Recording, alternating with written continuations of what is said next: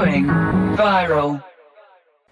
E a minha convidada desta semana é uma conhecida atriz e humorista que lançou recentemente o seu novo projeto no YouTube, o Manual do Adolescente. Vamos ver umas imagens. Mãe, já arrumei meu quarto. Posso sair? Beijo. Quando meu filho fala que o quarto tá arrumado, tá bagunçado.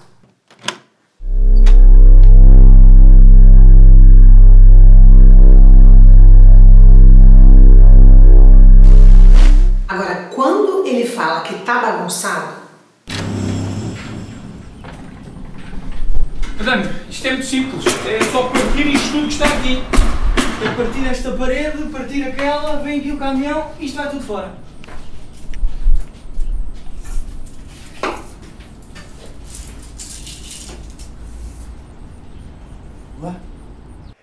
E é mesmo a Abadia Vieira. Olá, Abadia, tudo bem? Olá, tudo bem? Como vai? Tá tudo bem. Muito obrigado, Abadia, por fazer parte aqui do nosso 8 Bits. Obrigada eu, obrigado pelo convite. De nada, de nada, obrigado aqui por fazer parte de- de- do, nosso, do nosso programa.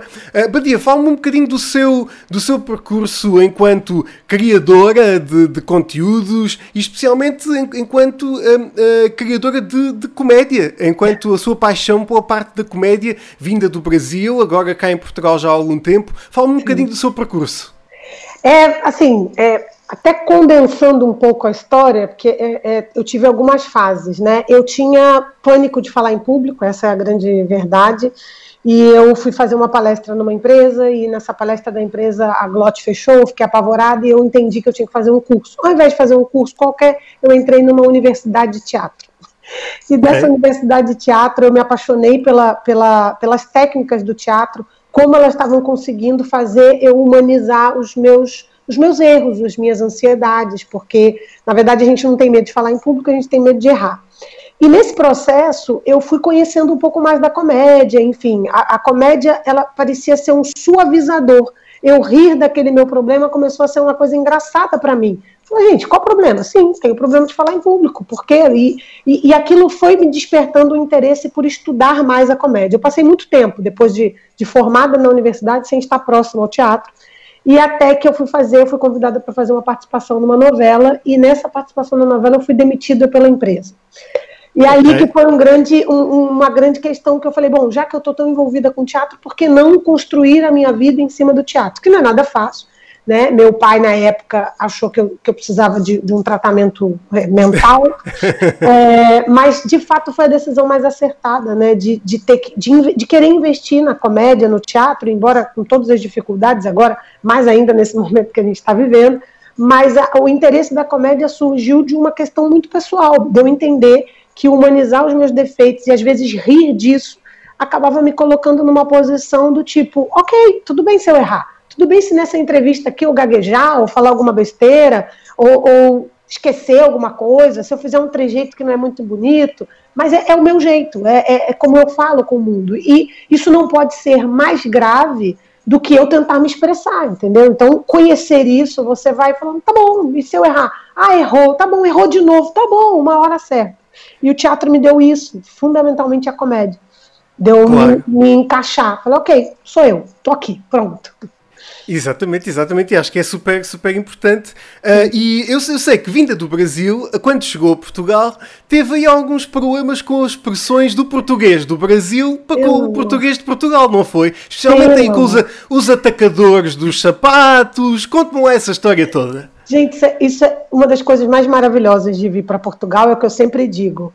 Os bras... Vocês portugueses nos compreendem muito bem. E, e a gente sabe por que Claro. vocês contam isso, vocês acompanham as nossas novelas. É Só que isso não acontece ao contrário, a gente não tem novelas portuguesas no Brasil. Então a gente não sabe boa parte das expressões. Vocês conhecem as expressões, embora não as usem, mas a gente Exatamente. nem conhece as expressões. Então, de fato, ao chegar em Portugal, eu cometi duas grandes gafes, assim, gigantes. A dos atacadores é verdade, porque atacador no Brasil é só alguém que ataca.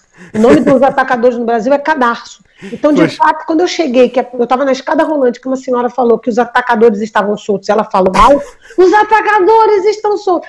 Eu falei, porra, eu sair do Brasil porque eu queria paz, por que, que eu estou tendo que por isso eu de fato acreditei. Eu atendia telefone celular dentro das lojas em Portugal.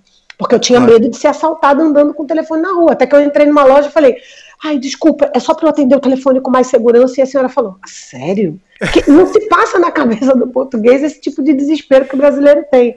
E na minha primeira palestra aqui em Portugal, é, eu não sei se pode falar palavrão, enfim. Pode, pode dizer É, o que quiser, pode dizer o que quiser. Na minha primeira entrevista em Portugal, eu escrevi um slide na, na- na- na- na palestra que eu ia fazer, que era empresarial, que eu, eu trabalho muito com, com empresas, com fundamentalmente o teatro empresa, e eu na palestra, vários empresários, e, a minha, e o minha slide, meu slide dizia, eu, o que eu queria dizer com o português de Portugal é que eu fazia biscates como atriz e às vezes ganhava muito pouco dinheiro. Sim. E a frase ficou: Muito boa tarde, eu sou a Badia Vieira, no Brasil eu faço bicos como atriz e já cheguei a ganhar 10 pila. Então, quando você fala um negócio desse e que as pessoas, você sente que, tipo, pra mim seria uma questão normal, tipo, ganhar 10 pila, porque é muito pouco dinheiro. Imagina ganhar, ganhar 10 reais, que 10 reais hoje em Portugal deve ser alguns cêntimos. Sim, sim, exatamente. Então você pensa, é ganhar muito pouco para você fazer um trabalho como atriz. Claro. E aí eu fiquei estupefata quando eu soube o que aquela frase queria dizer. É, eu falei, gente, como é que é possível você, tão inocente numa frase, entrar numa palestra como palestrante e sair como puta, né? Porque, na verdade, eu tô falando, claro, obviamente, esta brasileira, é o que ela faz no Brasil é uma profissão alternativa, é óbvio. A atriz é só uma, uma piada para dizer que ela é atriz, até enfim. E aí você passa, vai passando por coisas, né? A, a primeira vez que a pessoa falou que, que também tinha. Era, como é que é? O. Ah, é a descarga. No Brasil chama descarga, aqui é. Ai, Ah, gente, o autocolismo, o autocolismo. Autocolismo, gente, pelo amor de Deus. Eu, pra mim, eu pensando, quanto que é isso na escala Richter? Porque se é o autocolismo, então um cataclisma, isto vai dar merda, como vamos resolver na nossa vida? Então são coisas pequenas que você ouve e você fala, gente, mas isso não faz sentido nenhum com o nosso Exato. português do Brasil. Então eu costumo dizer, eu Exatamente. falo, gente, vocês precisam fazer pelo menos um curso básico, principalmente no empresarial, porque no empresarial eu ficava. eu falo- no Brasil é super coloquial você falar você. Você é você. Você, Que é claro. o mesmo de tu aqui. Só que no Brasil, você usar o tu é como se você estivesse falando com uma autoridade. Tu gostarias? Fala, gente, que isso?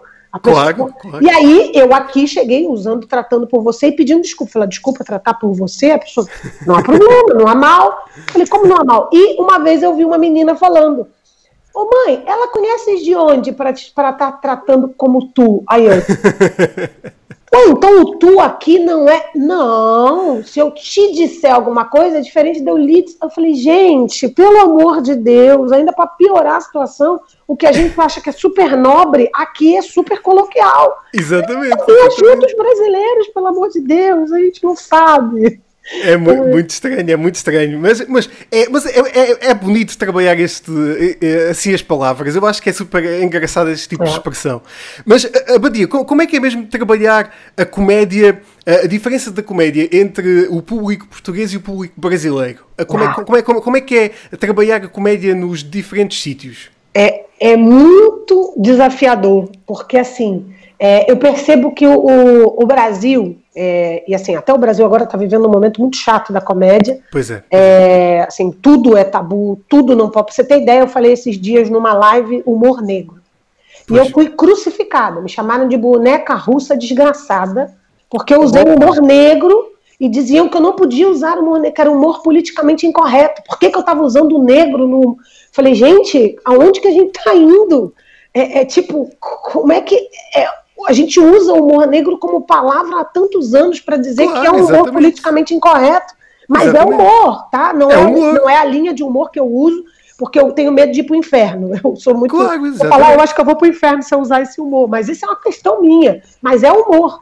E aí Claro. eu fui trucidada porque eu usei a palavra humor negro. Então o Brasil, de cara, já está num momento assim super denso em relação a isso. Mas fundamentalmente o Brasil tem uma liberdade, por exemplo, eu não posso falar humor negro, mas se eu falar todos os palavrões da genitália, ou usar o mais baixo calão, quanto mais for isso, mais público eu tenho. Ok, ok. Então, se eu chegar e falar, ei, galera, pau no cu, toma. no-" Todo mundo vai, ai, ela é muito engraçada, gente. Ela fala mesmo, olha só como é que ela é.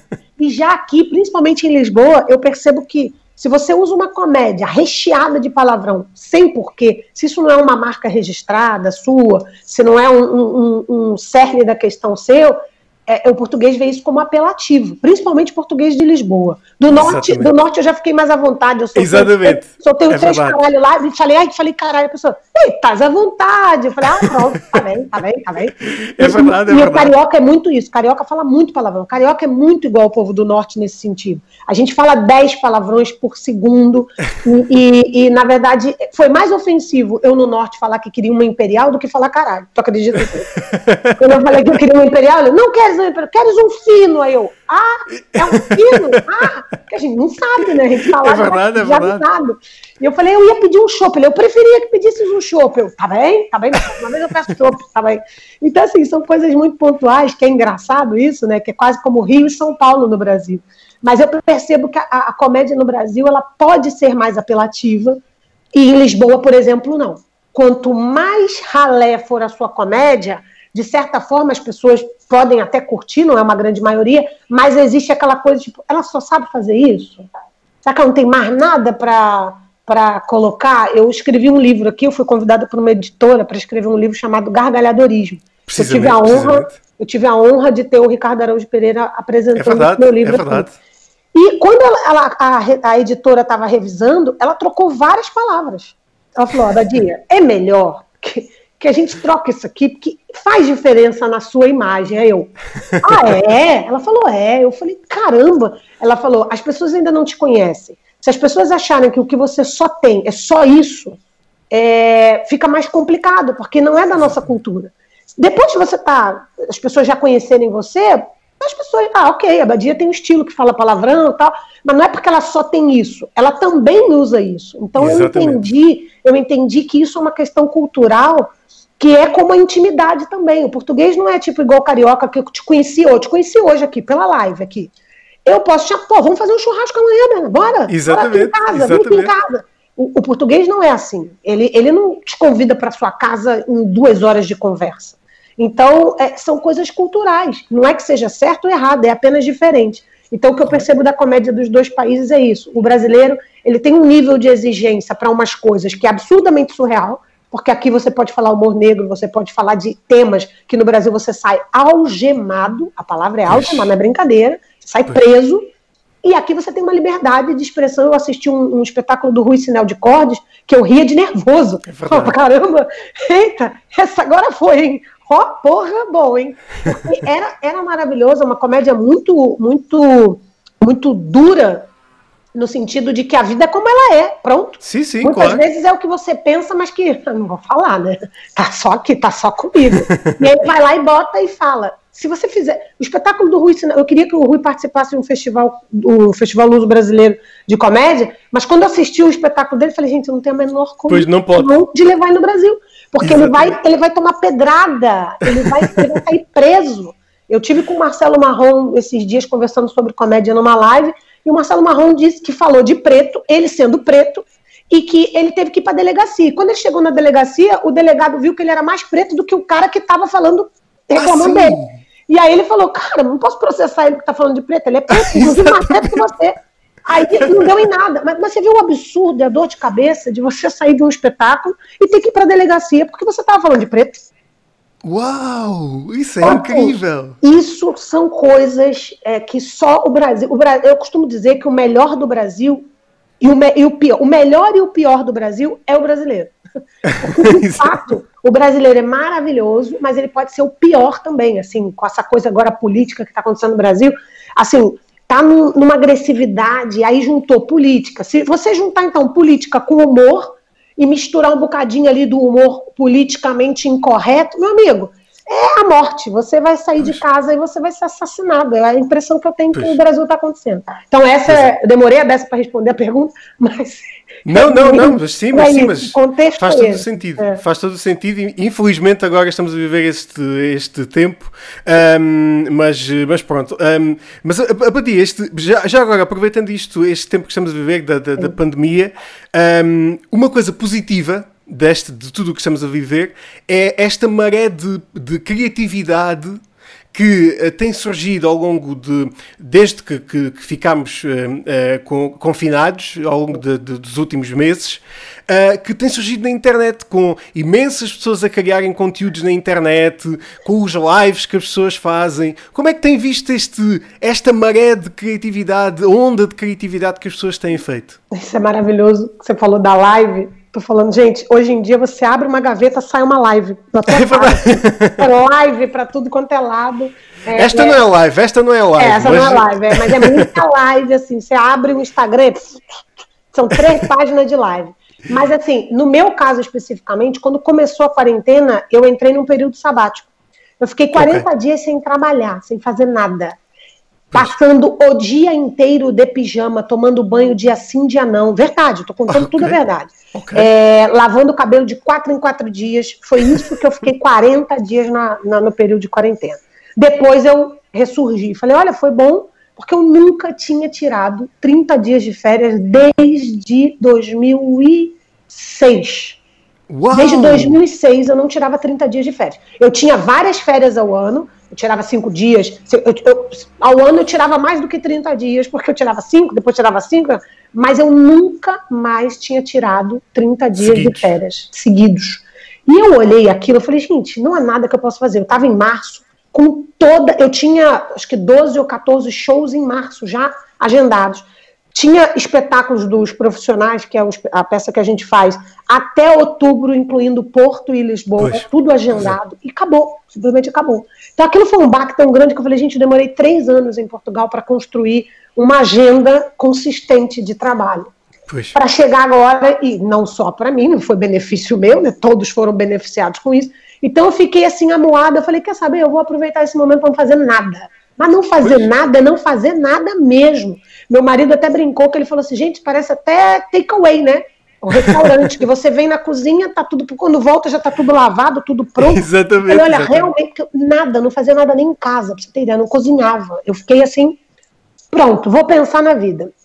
E aí, realmente, acabou esse período. Falei, também não vai ficar a vida inteira, senão passa para o estágio de depressão, né? Você começa a fazer, tipo, tá deprimido.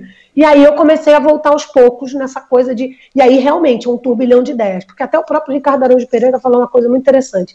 A gente tem o modo fechado e o modo aberto. O modo fechado é aquele modo, eu tenho tal hora, tal hora, tal momento eu tenho compromisso, eu tenho que ir a tal mercado, eu tenho que. Você passa quase que a sua vida inteira no modo fechado.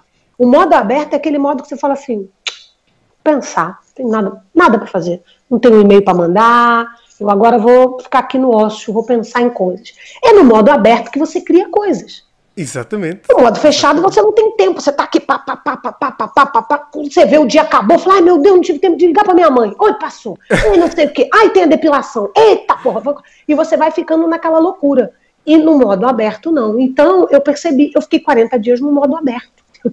Eu fiquei 40 dias, tipo, olha, aí de vez em quando eu lembrava de uma coisa, isso é muito bom, depois eu vou anotar. Algumas eu perdi, eu anotei, ficou. Mas as que sobraram, eu falei, gente, por que não resgatar projetos, pegar coisas da gaveta, criar novos cursos, é, é, enfim. E, e eu acho que está acontecendo isso com muita gente, independente do período sabático ou não, quem está em teletrabalho não está no modo aberto, muito pelo contrário. Eu costumo dizer que estas pessoas estão trabalhando muito mais do que antes. Sem dúvida. Sem Porque dúvida. ela não tem nem deslocamento para o trabalho para ouvir um rádio, des descontrair. Ela já acorda, toma banho e pá, começou a trabalhar. Então essas pessoas não estão no modo aberto. Mas as outras, é, principalmente os criativos que estão com essa dificuldade, eles ligam a câmera, vão fazer uma live, vão trocar ideia com alguém. E isso, sem dúvida alguma, vai estimular esse boom criativo que está acontecendo agora. Saem muitas coisas boas, outras nem tanto, mas só vai sair coisa boa se começar com alguma, ainda que não seja tão boa. É o que eu penso. O que importa é fazer, isso é que é, é o mais importante. É o mais importante. Porque só erra quem faz também, se não fizer, não vai nem é errar. É verdade. Ora aí está, ora aí está. E por falar nisso, a Badia lança agora um projeto novo no YouTube chamado o Manual do Adolescente. Fala-me lá então deste seu novo projeto, é. muito engraçado, que já, já, já assistimos agora Ai, a, a, algum, ao, ao, seu, ao, ao episódio piloto. Sim. Na altura em que, este, em que esta entrevista sair, já saiu o primeiro episódio. Conte-me lá então este, esta sua nova aventura. Então, esse projeto é um dos projetos que estava na gaveta. Eu, eu, eu me mudei, assim que me mudei para Portugal, eu estava no momento de. não estava trabalhando cá, E eu e meu filho, a gente resolveu fazer um manual, que é exatamente o conteúdo que está nesse piloto que vocês assistiram. Esse piloto foi gravado há três anos atrás. E, e eu guardei esse piloto, tanto que a gente gravou na. na- na- a gente gravou na, na Torre de Belém. É, é, for- foram coisas. A gente gravou na Itália. Tem outro episódio da Itália que depois eu vou, vou mostrar no Coliseu. Isso foi há três anos, foi em 2017. E aí eu guardei esse piloto na, na cadeira, na mesa, sei lá onde, na gaveta, porque eu não tinha tempo para tratar, porque depois emendou, eu fiz uma peça, entrei numa outra. Aí falei, gente, não dá. O digital não, não dá para mim agora. Ok, né? Parado. Agora, agora é que é mesmo digital. Exatamente. Confinada, estava confinada. Eu, meu marido, meu filho e meu pai. Pois. E eu olhei, meu filho falou, pô, mãe, vamos resgatar o manual do adolescente. Eu falei, ah, mas resgatar o manual, manual tem três anos. Eu não tinha menos três rugas aqui, era outra pessoa, não dá. Aí ele falou, pô, mãe, a gente está em casa, vamos aproveitar. Eu falei, cara, será que? Vamos ver, se a gente escrever alguns roteiros que preste. E aí, nesse tempo, eu convidei alguns amigos. Eu tenho dois guionistas, que eu falo roteirista, mas eu sei que é guionista. É, eu tenho dois amigos guionistas de Portugal que estão escrevendo também para gente.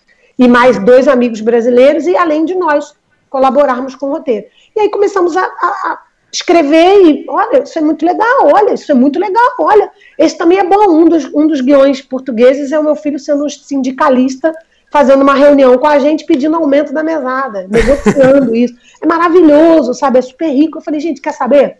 Então vamos retomar esse projeto. E aí a gente começou. Ah, mas não vamos fazer só esquete, porque produzir esquetes é muito caro e muito trabalhoso. Ficou um dia inteiro para gravar uma cena. E a gente não tem esse ritmo ainda, né? Aí falou, ok, mas a gente. Aí meu filho, que é adolescente, né? Tá com 18 anos agora, ele falou, mãe, pode fazer jogos, porque na, na- na- no YouTube tem aquela tag do Eu Nunca, tem a tag da farinha, tem não sei o que. Eu falei, ué, podemos. E aí a gente começou a desenhar o molde. Então ficou. O canal do Manual do Adolescente é um canal onde a gente vai falar para famílias lusófonas, né? da- que falam a, a, a luso-brasileiras, enfim, famílias que, que compreendem a língua portuguesa, mas que conseguem se ver nessa, nessa situação, né? nessa, nessa posição, porque eu, a gente defende ali quatro pessoas, sendo três gerações diferentes. É um filho, Exatamente. é uma mãe e um pai que são da mesma geração, mas têm visões diferentes, porque a mãe tem posturas diferentes do pai, e tem o avô, que é outra geração, que está ali convivendo. Então, eu costumo dizer que o manual do adolescente acaba não sendo para o adolescente, é para quem convive com o adolescente. Claro, claro. E a gente quer fazer uma coisa muito legal, que é pegar histórias de pessoas e poder encenar ou contar essas histórias. Então a gente vai ter storytelling, a gente vai ter jogos, a gente vai ter entrevista. Eu entrevistei o Marcos Piangers, que é o, o autor daquele livro Papai é Top. Acho que Sim, sim, sim. no Brasil é papai, o Papai é Pop, mas aqui Exa- acho que ficou como Exatamente, Papai é mudaram, exatamente. E é um best-seller, ele, é, ele é super engajado na paternidade. A gente trocou uma ideia, a gente já teve numa palestra um tempo atrás, e eu falei, cara, olha esse meu projeto. Ele, nossa, é muito bom, pô, o que eu puder ajudar. E a gente gravou uma entrevista super bacana essa semana, ele falando dos pontos de vista, dos desafios da paternidade. Então, assim, a gente quer convidar psica- psicanalistas, psicólogos, para ter ali naquele canal uma série de playlists que falem não só de esquete, é, não só de jogos, que a gente possa ter um entretenimento como, como cunho central do canal, mas que a gente possa ter informação também. Esse jovem que vai começar a procurar emprego, ele sabe nem às vezes por onde começar. Eu vejo pelo meu filho, às vezes ele, pô, mãe, quero fazer um negócio aqui, quero trabalhar nisso, precisa de um esclarecimento. Então, por que não ele, o meu filho, falar com essas pessoas sobre a experiência que eles estão tendo? Como é que está sendo esse momento? Pô, é muito chata a escola. Pô, é, mas como é que faz? Pô, como é que eu faço isso? Que de fato, a única coisa que não mudou nos últimos 150 anos foi o método de ensino.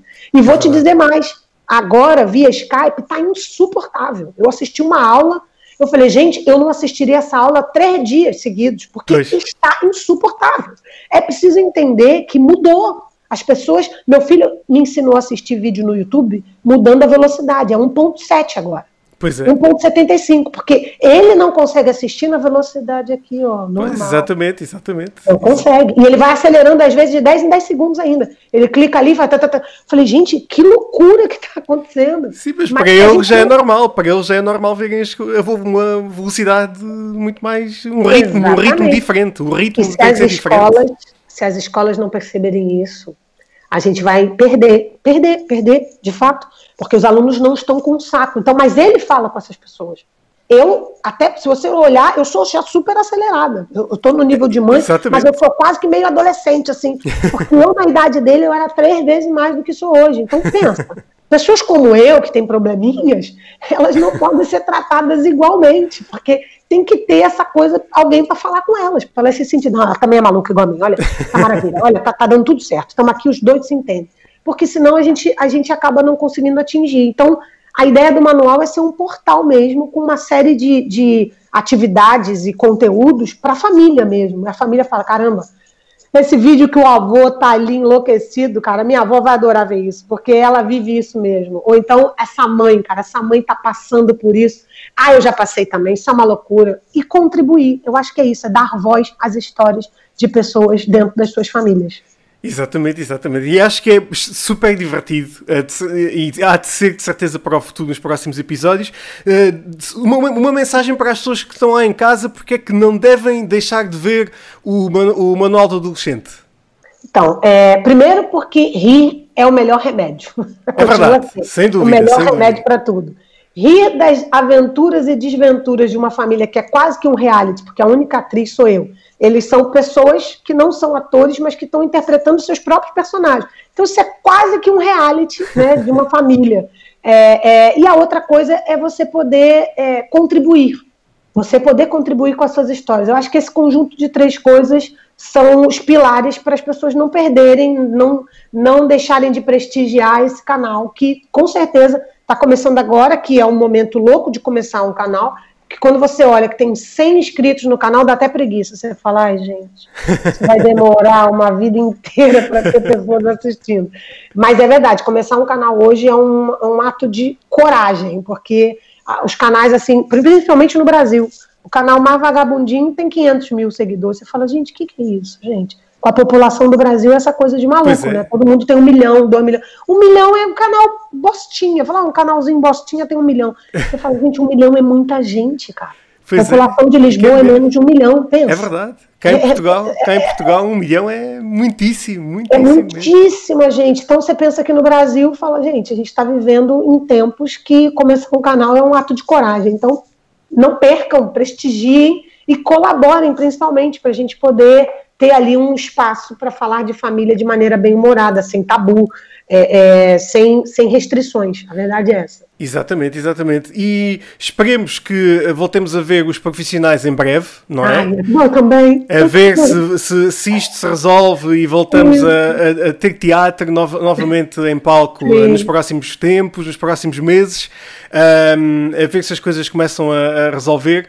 Ah, Abadia, não, não consigo agradecer mais ah, por, ter estado aqui um bocadinho connosco. que agradeço. Ah, né? muito obrigado mesmo, desejo mesmo muita, muita ah, sorte Obrigada. Para, para o seu projeto Ah, e olha, ficamos em contacto. Prometo que quando voltar ao palco eu vou entrevistá-la em palco aos que profissionais. maravilha. Que Tá maravilha. bem? Vai ser um prazer. Te espero. Fica Muito combinado. obrigada. Abadia Vieira, muito obrigado. Tchau.